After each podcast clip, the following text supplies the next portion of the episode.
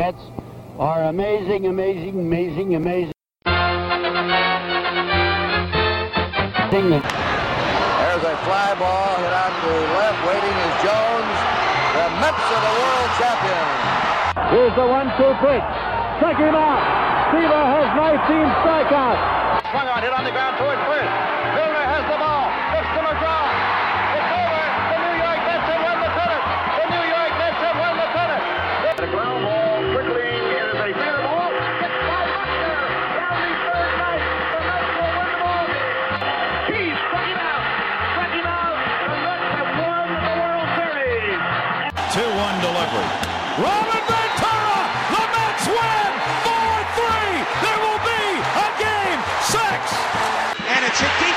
center. Andruw Jones on the run. This one has a chance. Home run! Mike Piazza and the Mets lead 3 to 2. To left field. Floyd. And after running roughshod over the National League, the Mets have a title to show for it. 2006 National League East champions. Here's the payoff pitch from Familia to Fowler on the way.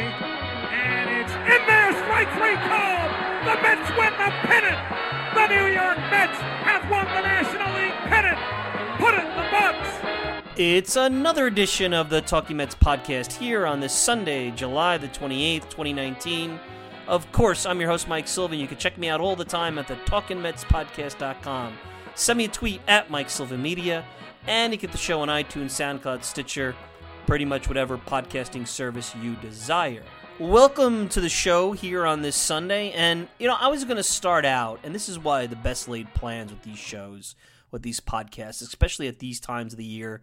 You know, even in the winter, you know, I cringe sometimes if I do an early Sunday podcast because you never know what could happen. It doesn't matter if it's during the winter meetings or in the dead of January. You never know what could happen. And, and here I was, I was about to, and I have joining us in just a little bit, uh, Rich Mancuso of New York Sports Day, our friend, going to be who was at Citi Field and is is involved in all the craziness that went on after the game today.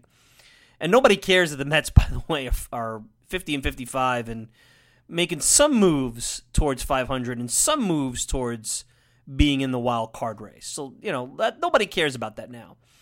But I was going to talk about hey, you guys all got to calm down because all this buzz that you hear on Twitter, whether it be Ken Rosenthal or Buster Olney or Joel Sherman or Andy Martino or any of the guys tweeting out rumors, there is so much buzz in today's day and age between the agents and the scouts and the members of front offices that used to work for Fangraphs or Baseball Reference or whatever, Baseball America, Baseball Prospectus. I mean, everybody's got a source.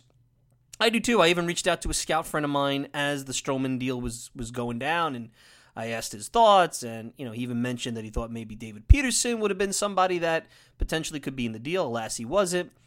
But when this news of Marcus Stroman came down, I was just like, wow, you know, the Mets are making some moves here. And this is why you got to love having a GM who's a former agent who's not afraid to take the plunge to make a deal. Because to me, I was prepared to spend pretty much the, and I, I was going to tell you today, forget about all these rumors, forget about all this stuff that you're hearing out there, because the reality is the Mets are going to try to see what the deals are for Vargas, for Wheeler, for Frazier. I think they're close enough, regardless of what happens over the next couple of games before the deadline in Chicago. They're close enough to the wild card and they're close enough to 500 where, unless they get a real value that'll help them next year, I didn't think they were going to make a lot of moves. I thought there was going to be a lot of talk, a lot of buzz. Maybe Wheeler gets flipped at some point uh, if they really get something they like. But from what I'm hearing, you know, with Syndergaard and Edwin Diaz, just because a team checks in on somebody doesn't mean they're looking to deal them. And I just find it hard when you hear so many teams, whether it's the Padres with their top prospects, the Astros, well, this guy's off limits, that guy's off limits. And it seems like every one of the really quality prospects in these organizations are off limits. You're saying to yourself, what's the point of trading a guy like Syndergaard when you have to work so hard to develop these young players? Uh, you could draft and develop your own young players. Why flip a guy that you have control for a couple of years? Why even flip a guy like Wheeler, where, like I've said in prior podcasts, the Mets hold all the cards. He, they have the, the qualifying offer. You know, forget about oh the Wilpons can't afford the 18 million. Well, you don't know if he accepts it. Number one, number two, you know it's 18 million for one year, and you know the Mets have shown an inclination under this GM and this ownership group right now that they're trying to win it over the next couple of years. And you know they are, you know, based on this trade, doing some damage to their farm system. Um, but I like it because I guess what? What Brodie Van Wagenen is not doing is hugging prospects and holding on to prospects because he's confident that he's going to have more. He's going to have more opportunities to draft. He's going to have more opportunities to go out there and build a farm system. And by the way, he's not going to be rated by the media, by the fan, maybe by the media, by ownership for having a baseball uh, prospectus or Baseball America or MLB Pipeline top 10 farm system. He's not going to be rated like that. He's going to be rated by wins and losses. And right now, he's getting killed because guess what?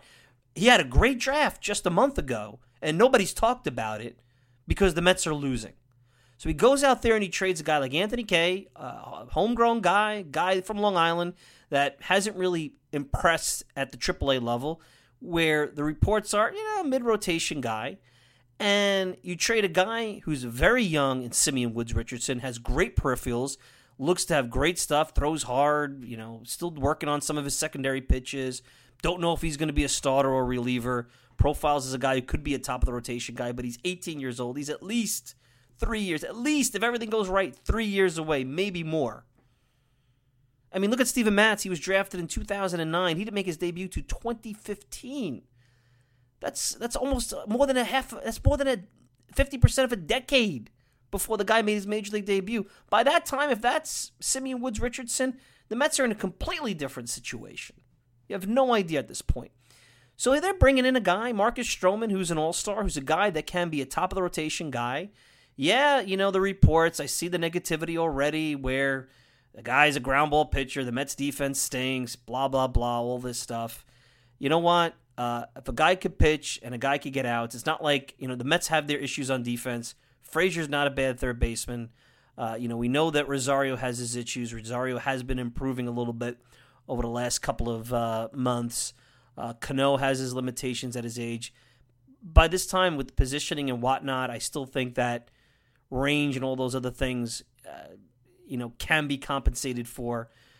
Stroman to me is exactly the kind of move that you make when you're trying to win now and win in the future because whatever you give up, and Woods Richardson is the guy that may give you some pain. I don't think Kay is going to give you pain because mid rotation guys like Kay, um, you know, you could find those guys. You know, it's the guy that's the top end, that's the elite, that's that's the stud. Those are the guys that become harder to find as you go along. So there's really no reason to dislike this trade. The only people that will dislike this trade are those that worry about prospect rankings and worry about the structure of their farm system. And to me, that's a fluid thing, that's an evolving thing. And right now, you know what I worry about? I worry about the big league roster. I worry about a team that has Jacob DeGrom in his prime, uh, that has Pete Alonso and Jeff McNeil emerging as stars, uh, that has obviously Robbie Cano, whatever you have left in the uh, late prime of his years. Uh, you have some interesting pieces with Dom Smith and J.D. Davis. Um, you have a closer who's in his prime in Edwin Diaz, who struggled but is in his prime.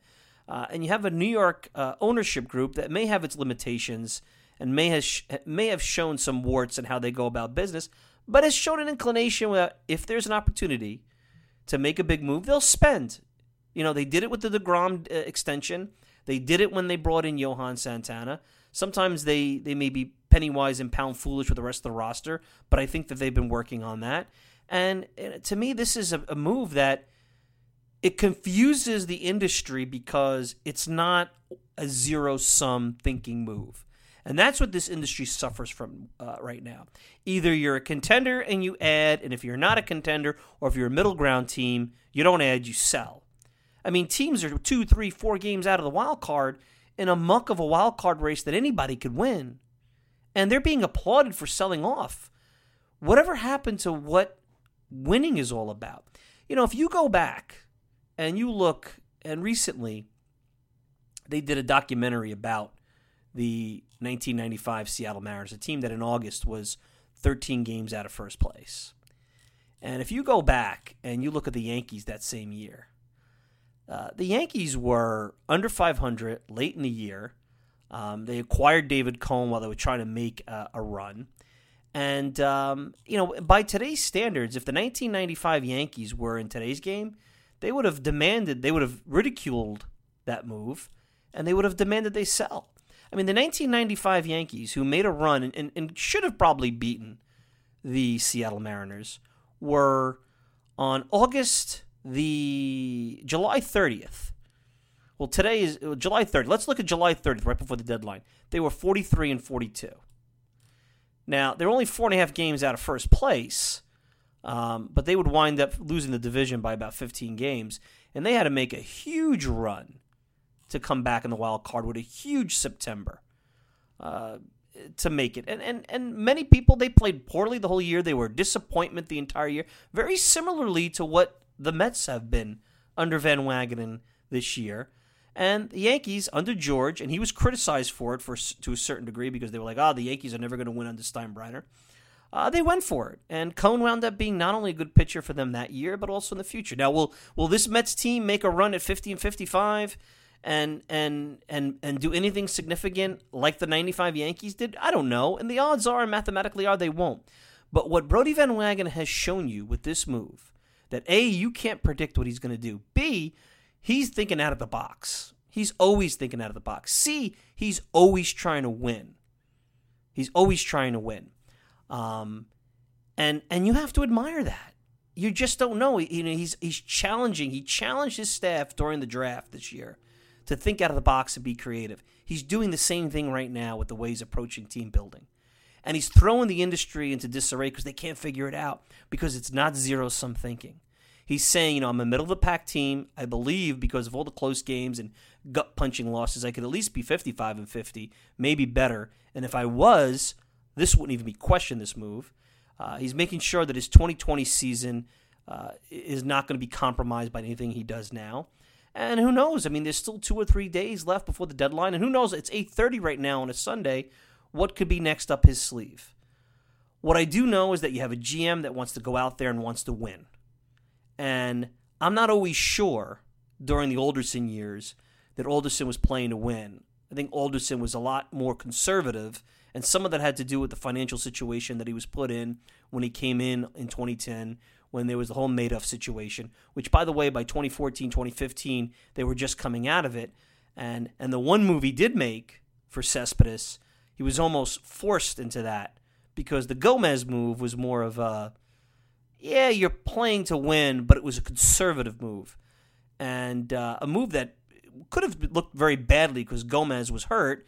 And, you know, you wouldn't have had Zack Wheeler right now, and you would have lost a, a big piece like Wilmer Flores. To me, all that Van Wagenen did here is give up maybes. And I'm really sick and tired of hearing the media and hearing fans worry more about players they haven't even seen pitch or play and rankings that are made by people that have an agenda that, you know, their opinion's as good as 50 other people's opinions. Uh, that's not what sports is about. Sports is about winning. Sports is about the big league club. And the one thing I would like to hear is okay, you know, Brodie's been aggressive with his prospects. What is his plan to keep a, a farm system somewhat flush? And maybe the way they evaluate, they have this guy, Adam Guttridge, who has his own prospect evaluation procedure. Uh, that's what his background is uh, in the analytics uh, segment. Maybe he has a different way of looking at some of these guys. Uh, so maybe that's what you're seeing with these deals. But all I know is is you have a GM that's out there and wants to win, and he's pushing his chips to the center of the table constantly, and it's fun. And the Mets are making news, they're making waves, they're angering people, they're angering people in the media, and, and to me, it's great. Everything about this is great, and I've never seen a fan base more uh, despondent about acquiring a top of the rotation pitcher than what, what I see on Twitter. Uh, the Mets got better today. The Mets got better in 2019. The Mets got better in 2020. And if things don't work out, they could trade Marcus Stroman this offseason. They could trade him at the beginning of next season towards the deadline. And I don't want to hear about value and this and that. If Marcus Stroman is pitching well, and he's the difference between a team that's looking to win now and make the playoffs and needs a pitcher, uh, or not, they'll get something for him. And I think the guy across town, Brian Cashman, who desperately needs a pitcher, and if anything, it's been proven this past week that he desperately needs a pitcher, would take a little bit of that same risk instead of sitting back and waiting for the marketing of C and D prospects to come through for him. Maybe the Yankees would already have a World's Championship in their pocket in the last ten years instead of not. Mets, the Yankees actually could learn a little bit from Brodie Van Wagenen. Imagine if Brodie Van Wagenen was in the Bronx right now. Marcus Stroman probably would be a member of the New York Yankees, a team that probably needs him even more than the Mets do. Hey, let's take a quick break. When we return, Rich Mancuso, New York Sports Day, will be joining me. We'll talk about uh, this deal, what he thinks is coming up. What's next for Brodie Van Wagenen? Trader Brodie, that's what I'm going to call him. You're listening to the Talking Mets podcast. We'll be back with Rich Mancuso of New York Sports Day right after this. You know, I just feel like they're going to flip him, but a lot of chatter was that teams were going to make trade for for the future. And Stroman's a controllable piece next year. So now you start thinking about putting him in that rotation with some of these other guys, and the Mets, you know, could have the best one, two, three in, in all of baseball, which might help them compete this year, might get them back in. But Stroman's a guy that I think has outstanding stuff. He's very entertaining. You know, he's he's going to irritate some people, but he's got a great sinker slider combination with an outstanding changeup curveball. I mean, you look at the numbers, he's fifth in, in the American League in ERA behind Cole and Verlander, Berrios, and Charlie Morton. Hmm. This guy can really pitch. No doubt, yeah. And and he's got he's got four or five pitches to get you out.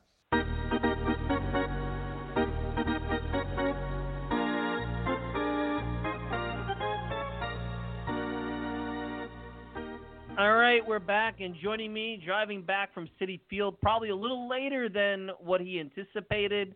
New York Sports Day's own Rich Mancuso. You can check him out on Twitter at Ring786.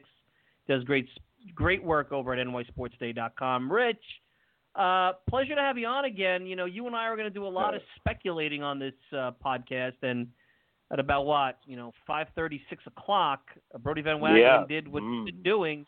He's, he did what he's been doing. He goes for it. He likes to play poker. He likes to put his chips Very in the the aggressive. Yeah. Very aggressive. Yeah. It is a breath to me, and I'll start with this.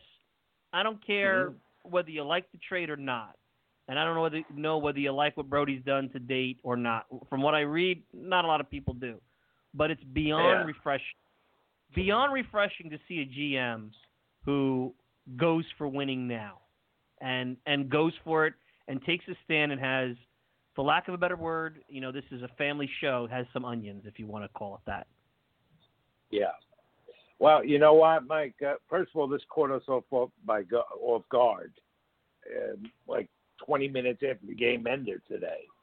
And uh, Marcus Stroman had been the center of attention with the Yankees, but they turned sour on him and a couple other teams. But basically, when it comes to this, I don't, I don't like prospects going away.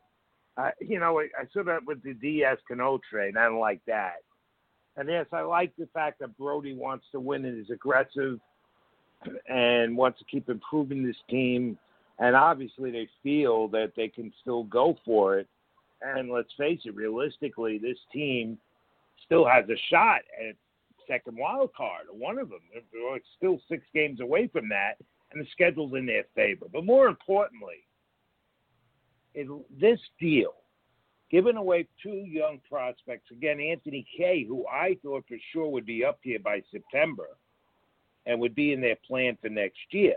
This deal sets the stage, obviously, for more, and we're seeing that to develop.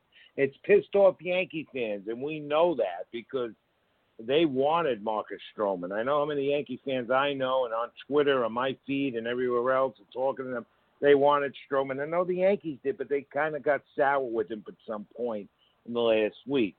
But what it does, it sets up more for Brodie to do because he's going to get, he has more prospects that maybe he could swindle away with Zack Wheeler.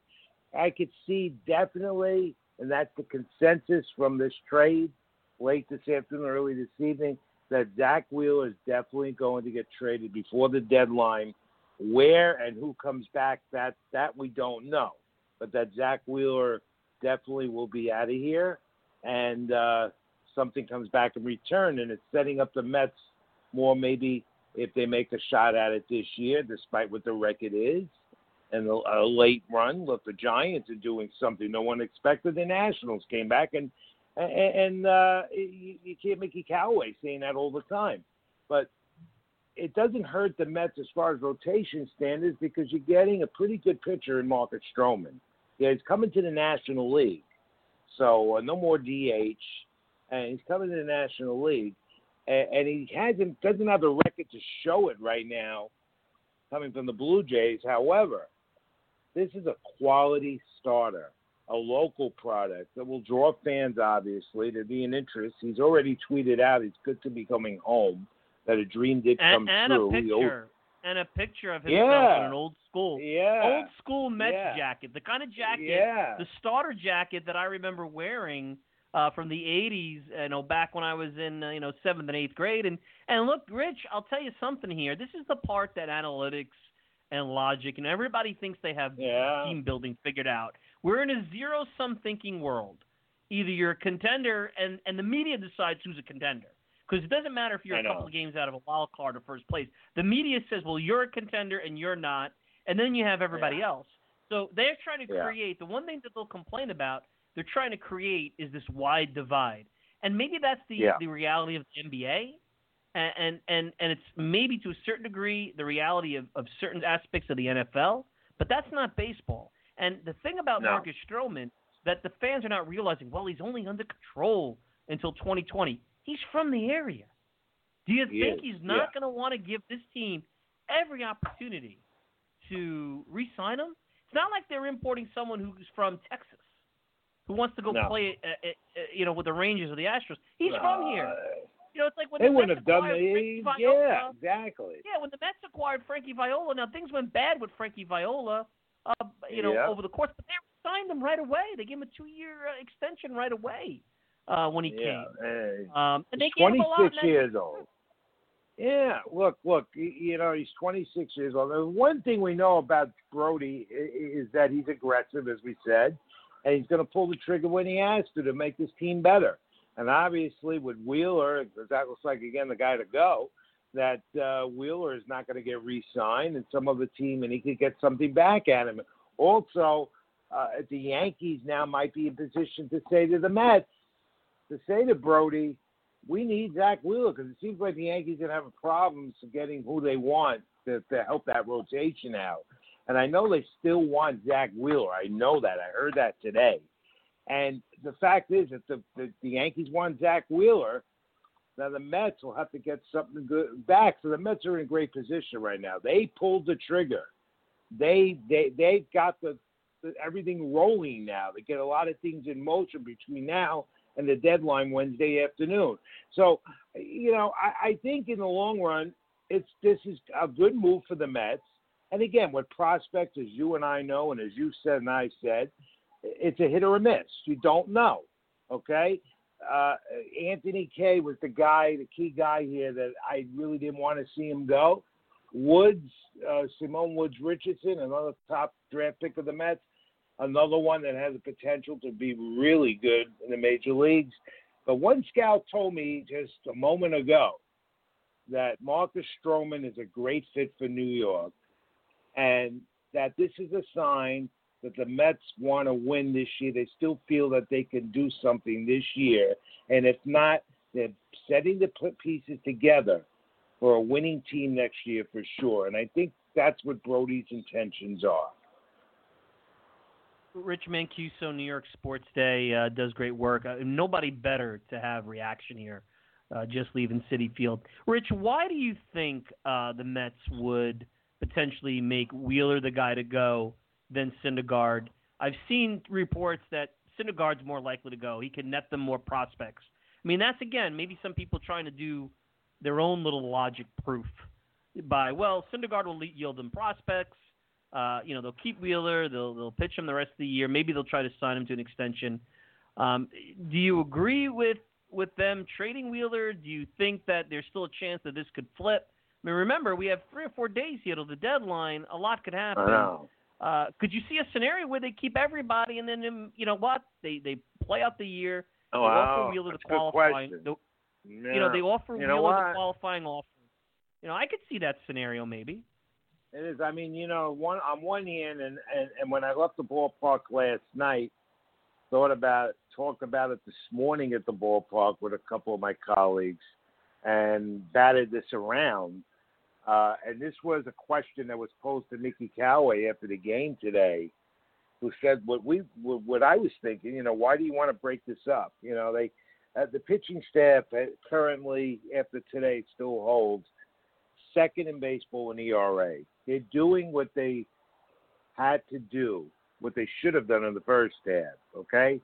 But they're doing it now. They seem to have blossomed. And I don't know if it was the removal of Dave Eiland.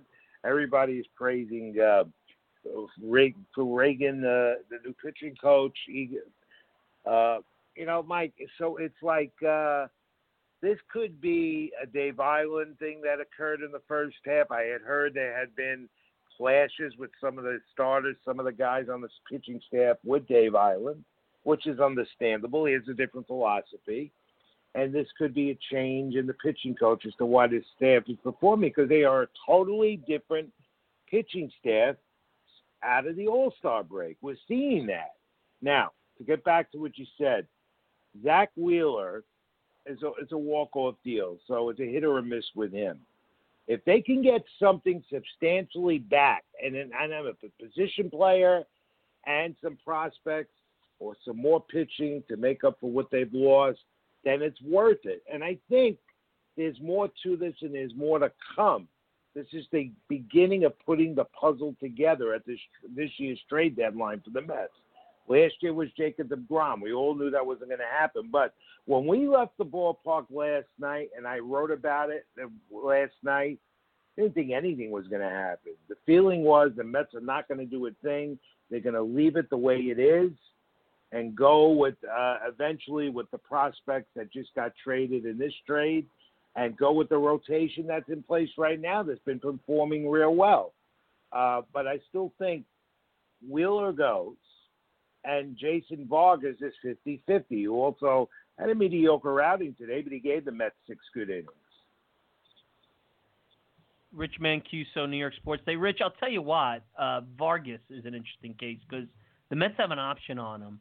Uh, they have it was a two million dollar buyout, um, and he potentially could earn, I think, eight or ten million dollars next year. I'm trying to like, oh, uh, eight million dollars next year, two million dollar buyout. That's And another think if- thing with Stroman. Yeah, Stroman is Yeah, I mean, uh, with- th- is not right. He's in good is in control right now, at least for another what year or two. So, So they've got actually, con- if they think- want, yeah. they've got five starters for next year. And I think the point is, Yeah, you they got do. Stroman, assume Wheeler, put him out because he gets traded or you know qualifying offer. He's not a gimme. Would you be so quick? And I understand what happened in Chicago. I get the whole the the team and Yeah. ownership. Met- Mets owners don't like when players do things that put them in a position that they're Yeah. And by the way, that's in the past. That's all That's in the forgotten. past. Nobody even brings it up. It's all in the past.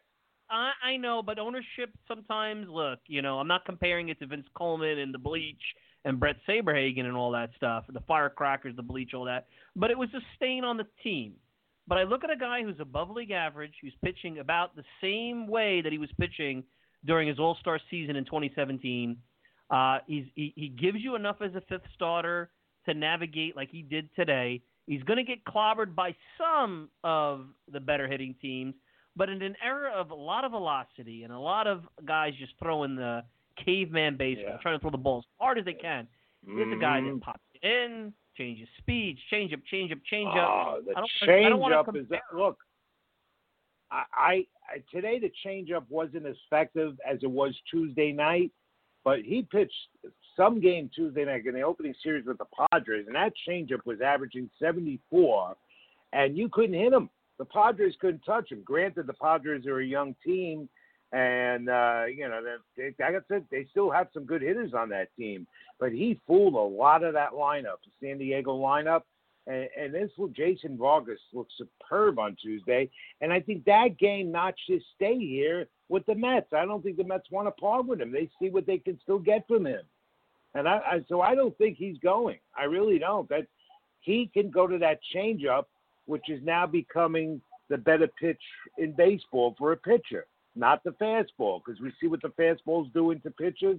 velocities are down, and the arms and the shoulders are getting hurt, and more and more pitchers are going for surgeries or going on the injured list. So the changeup is effective enough that, and, and Jason Vargas has that. Absolutely.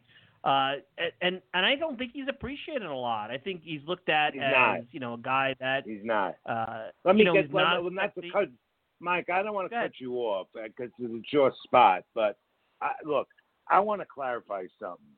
Jason Vargas is as nice as can be.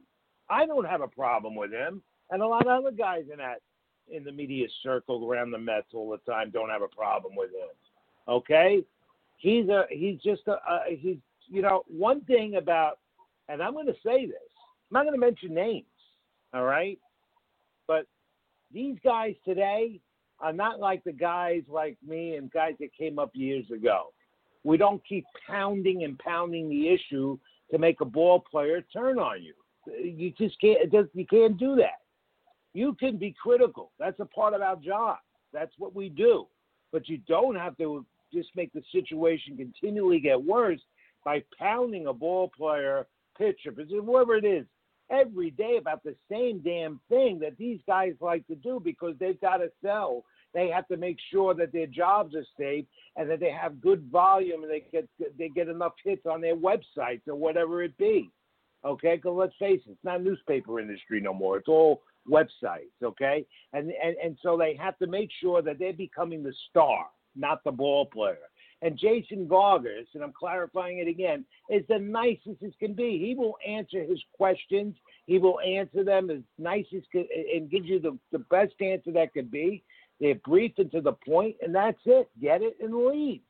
So if, if they're holding back that incident in Chicago, okay, which was a total misunderstanding, that's completely wrong. The guy is a veteran pitcher, a left-hander that gives the Mets innings and if the bullpen performs, then you have a win. Today, it, that that showed again, except that Edwin Diaz made it interesting. And by the way, all these rumors about Edwin Diaz, that's why I hate the trade deadline. That's why I hate this time of year. All those rumors are just rumors. Why would the Mets trade Edwin Diaz? It makes no sense. No sense at all. Who's well, going to close your now games everybody, everybody who talks. Look, I talked to a scout while this Stroman stuff is going on. I could, you know, I tweeted out, you know, speculation that the, you know, the Jays like Peterson, uh, hearing that Wheeler might be in a deal. Yeah. You know, there's a lot of different stuff. That doesn't mean it's going to happen. Now people are like, oh, you don't, No. you know, your sources suck. All I didn't say it was going to happen. Well, Guy told me he knows No. for a fact that you know. I said, who do you think the Mets might be giving up in the in the deal with the Blue Jays before it came out that it was Kay Yeah. and Simeon Woodson? He said, well, I do know that Peterson is a guy that they liked. The Blue Jays, that is. Yeah, a lot, at one a lot, point. lot of baseball, uh, a lot of scouts love Peterson. They think he has a lively fastball, and they like his breaking ball. So you know, and he knows how to cut corners, which they like. But and he can give you some innings, but he hasn't proven that yet. He really hasn't.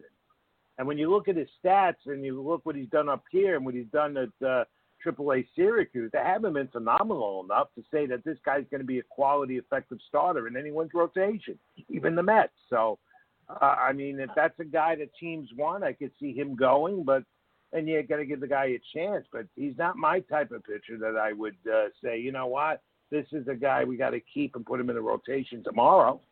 I almost feel, Rich, that the the fans is, and maybe I'm looking at the Twitterverse because that's where the reaction is. Maybe I'm not looking at the average fan because the world, you know, 80, 85 percent of the world, 90 percent of the world's not on Twitter. You know, when you go to a ballpark, 50,000 fans, 40,000 fans, Sometimes I they're not all on Twitter. Sometimes I wish, yeah, well, sometimes I wish I wasn't on Twitter. but that's the world we're in today. That's that's the world we live in. You know, it's social media. Years Right. ago, and bring they up rather again. they rather rip the team apart. They would all be Yeah. happy if they ripped this team apart, traded for all these. Oh, we have you know twelve of the top 100 MLB pipeline uh, players, or you know uh, Baseball America just They raised love- our ranking by ten. it. And I'm saying to myself, when I was young, this is sad because when I was young, when the Mets acquired Frankie Viola, they didn't worry about Kevin Tapani. They didn't worry about No. uh, David West. David West was a huge prospect at that time. No. Yeah, you know, Rick No. Wound up being a great reliever, But you all know relievers. You could, you know, you could always find them. Frank Viola came and won 20 games for the Mets the following year. Uh, he was pretty good Yeah. the year after that. He, you know, he, he broke down a little bit towards the end of '91. There was a lot of other things going on there, uh, and the Mets almost made the postseason with Frank Viola combining with Doc Gooden at the top of that rotation. You know, they, they Yeah. went for it. They went for it. And There I- was no- There was no. I just the, don't get the it. word anal the, the word analytics didn't exist then either. That's another factor here. That word analytics And I'm analytics not never anti-analytics. existed. I'm not anti-analytics. That's that's that's Oh, not what I I'm am. saying. I'm What I'm saying is- I am. I, it- it's ruined the game because uh, when a manager has to go into his office and sees the lineup card on his desk before the game starts, where he could put his opinion in or line up together, there's something wrong. That's wrong. I, and I don't believe it because you got young guys putting numbers together, calculating this. And look, I know one of the analytic guys who got hired at the winter meeting this past December in Las Vegas. Uh, and he got hired to be one of those guys that sends information to the teams. I know him. He's a young guy out of SUNY Purchase College. Got the job because he sold them on analytics and numbers, and they loved it. And now he's got this position somewhere that feeds Major League Baseball with all these numbers. That's what this game has become a numbers game. Not only with that, but with the contracts and everything else. And you know what, Mike? I say straight out, I'm sick and tired of it. It makes you not want to watch the game or get interested in the game. And it comes down to the trades. It comes down to all this. It comes down to what guy analytically does this better than this one. We want him and not him. And I think that's totally wrong. Rich, do you see them trading uh, Frazier? Do you see them? Uh, I mean, this idea that they're going to get Manny Margot for Syndergaard that doesn't excite me. I like Manny No, Margot no. as a center fielder. That's you know, I like defense up the middle, but Yeah. that's Juan Mhm. Lagares. I mean, basically, that's another version Yeah. of Juan Lagares there. I could see Lag- I could see Lagares maybe uh, maybe he getting traded. I would rule out Dom Smith. He had been talked about, but Dom Smith now has got the left foot injury. I talked to him today. He's not even making the trip to to Chicago and Pittsburgh with the team. He's getting the MRI or whatever. He's getting evaluated more on Monday. But I know his name kept coming up, and Dom had been concerned. He had told me he's gonna have today. I hope I stay here. I love this. I love New York. I love the guys. I love this clubhouse. Blah blah blah. You know. Um, but let's go to Todd Frazier has been very very evasive about it. I think he knows that he's on the trade block because of the situation, his contract, and so forth. I could see Frazier going, but where and who I don't know. Uh, and and uh, possibility of uh, again like Zack Wheeler. I'm pretty sure Wheeler does go. I hate to see him go because I think he's still got it. He he can offer a lot to this team. But now with Stroman in the fold, they don't need a fine dealer, uh, Wheeler. They can do other things, and that's what this is about: to build more this year, maybe go for it, and then look at next year uh, to make even more improvements. Uh, is Steven Matz turning a corner? Uh, exciting outing last night. I mean, I I'd be remiss know. if I didn't bring him up. I mean, to me, to me, the only thing you can say is this: if you trade Vargas, Matz should be at least a quality five.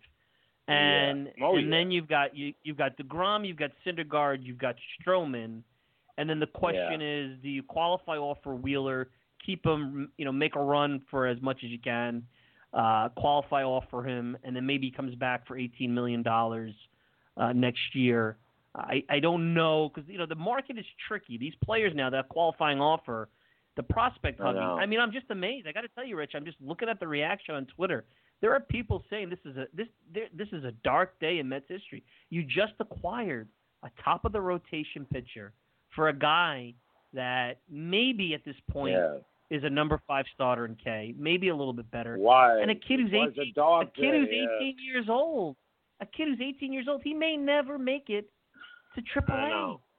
I don't understand. Well, you know, that's just it's a dark day to them because they gave away prospects.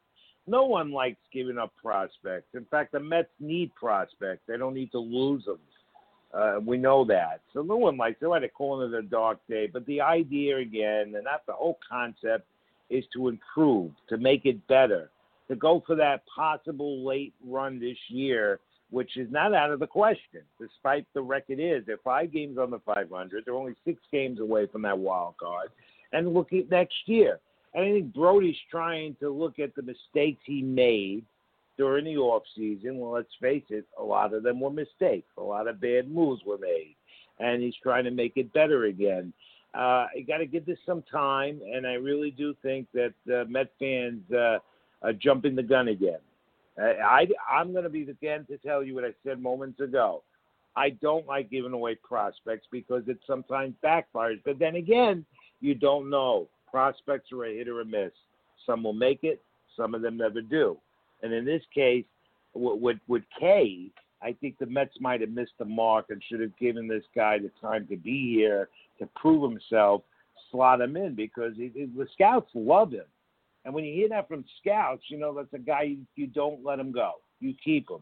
But they got a quality starter in return that's going to be here for a long time and is going to love playing in New York. And he's 26 years of age.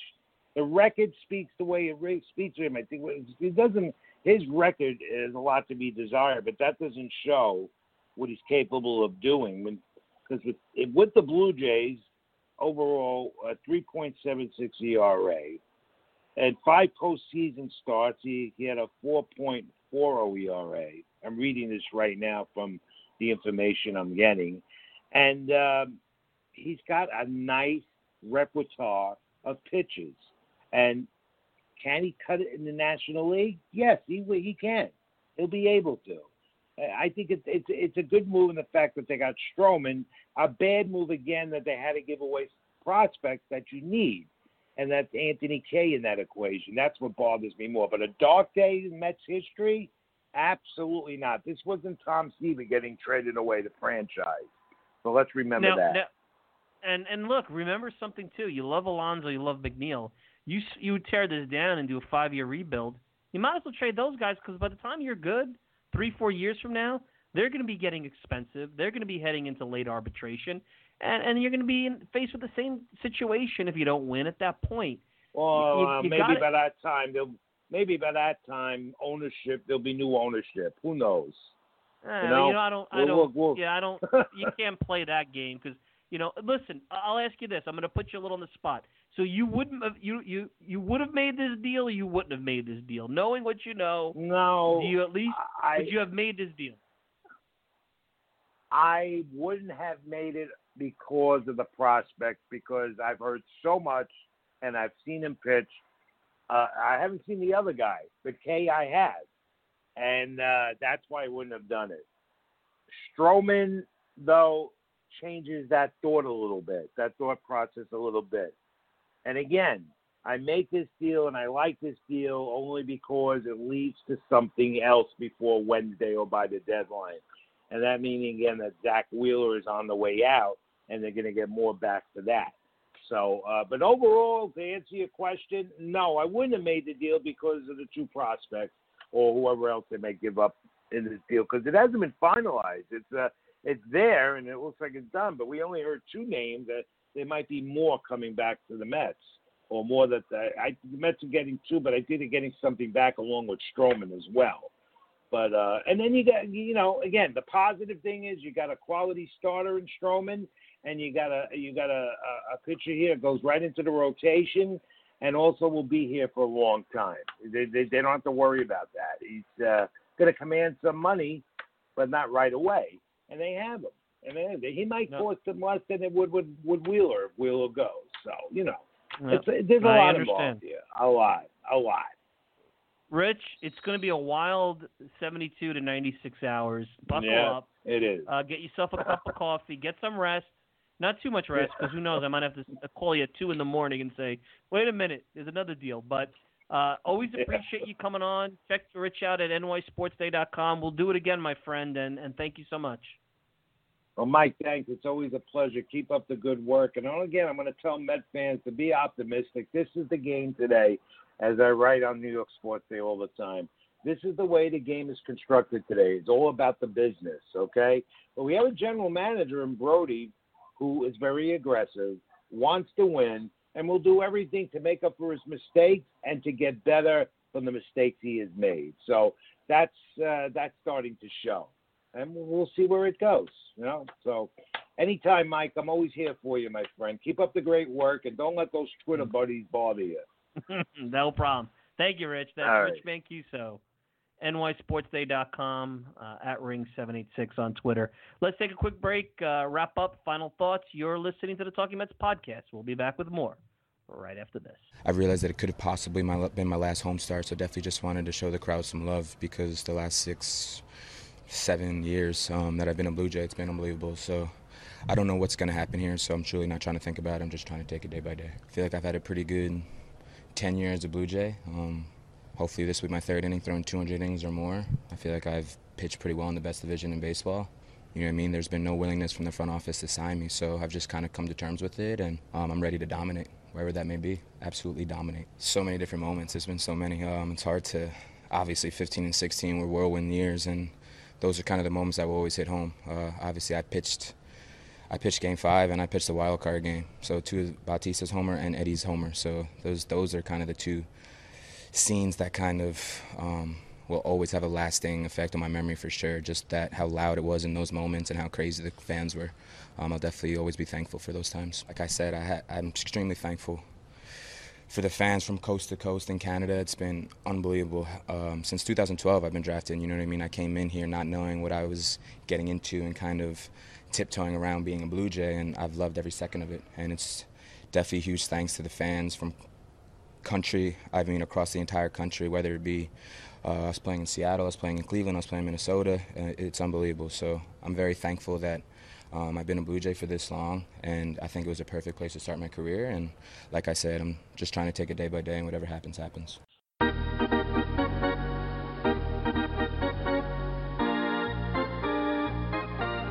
All right, we're back and appreciate Rich Mancuso on with us. Look, I- will tell you this Marcus Stroman to me, is Anthony Kay ever going to be Marcus Stroman? You don't know. Odds are, I mean, right now, it's, he's not. I mean, he's got a long way to go before he's that guy. And Simeon Woods Richardson, uh, you know, again, 17, 18 years old. There's a lot of drafts in between now and when he's uh, in the big leagues. There's a lot of stuff that could happen. I still think you look up, you look at the wild card, you look at the league, you look at the parity. Why would you, when you have DeGrom in his prime and you have guys like Alonso and McNeil, uh, you know, and, and this rotation, which still to me sometimes I look at and I'm like, you know, I don't want to rip it up. I want to give it every opportunity. I know it feels like we're we're waiting and we're waiting and it's never going to happen. And we've already seen Harvey go by the wayside and Wheeler's probably gone and that whole Super Tuesday, which seems like yesterday, is so long ago. But to me, uh, they're doubling down on the current group, uh, and they're going to try to win. They're going to try to win in 2020 and maybe 2021. And I just feel like you could always rebuild. You can always tear something down. The hard thing, and I've said this, is to win now. And I don't understand why the media and the fans are more interested in prospect lists than they are about winning. And maybe I'm just taking Twitter, which is not the sample size of the universe uh, necessarily. Uh, I don't really particularly listen to a lot of talk radio with calls locally anymore. I'll listen to you know MLB Network and stuff like that, but I don't listen to WFAN anymore because that's not to me. That's just uh, you know a public telephone at this point. Um, and maybe that's another version of Twitter, but I think you would get a different type of audience that you may get some similar opinion, but but not necessarily the same cross reference. I think the the Twitterverse is a little bit more younger little bit more analytically inclined. I think a little bit more concerned about prospect lists than the template of team building. If you look at the Astros and the Cubs, you know, those are the only scenarios where rebuilds have gone and led to a winning. You know, most rebuilds may never get out of second gear. You know, Chicago's been rebuilding for a while. San Diego's been building rebuilding for a while. Cincinnati's been rebuilding for a while yeah, the Braves are starting to come around. Braves did a lot of shady sh- stuff uh, in Latin America. It cost the guy his job. So maybe there was a little bit else going on there. You know, the Phillies have been rebuilding. And look, they rebuilt, and what did they wind up doing? They wound up going out and signing Bryce Harper and trading for Jean Segura. They wound up going for it. I didn't see anybody criticizing John Middleton and what the Phillies are doing. They signed a guy probably to one of the worst contracts, a 13 year deal. Mets are bringing in a local guy and a guy who might get energized by playing in front of his hometown fans, who they could resign and maybe not have to break the bank to resign, compared to what they may have to do for Syndergaard, or Wheeler. And, and you hope that, you know, they've done their due diligence on his health and the physical. And maybe he's a better health uh, risk than Wheeler will be. Wheeler's a huge health risk if you resign him to a longer term deal. That's why I don't mind giving him the qualifying offer because you're only on the hook for a year. So uh, to me, this is a great deal. I continue to be impressed with how Brodie Van Wagenen is going against the grain. He's thinking out of the box. He's creative. He's exactly he's bringing exactly what I would hope somebody who is an out of the box, unorthodox GM pick would bring. He's not just following the boring template that, let's face it, anybody could come in here and ask for five years to potentially trash this thing and rebuild it and live off of prospect rankings and promise, well, your ETA is 2023. We used to hear that when Sandy was here in 2010. Well, the Mets ETA is 2013, and then it was 2014, and then it was 2016, and then they won in 2015, uh, which was a year ahead of schedule, and, and then they didn't really do anything with that. So, guys, there's no linear equation here. You have a chance to win. You have players in their prime you try to go for it and you try to win. And that's what the Mets are trying to do. And the next three days or so are going to be really, really interesting. And you should be excited. You shouldn't be down. You shouldn't be upset because for every Simeon Woods Richardson, there's another kid just like that right around the bend in the international market, next year's draft. You know, maybe the guy's Matthew Allan. You know, maybe they already have that guy re- uh, replaced. And you don't get pennants and you don't get banners for being at the top of the Baseball America prospect list.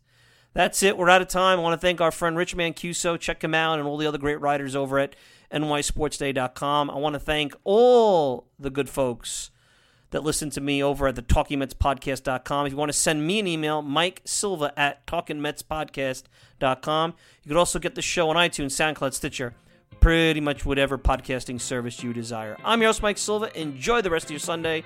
We'll be back with another Talking Mets podcast around the trade deadline. Stay tuned. You know, a lot could happen. Instant reaction, trade deadline. Just hold on to your hats. You'll see more Talking Mets podcast in the next couple of days. Be well, everybody.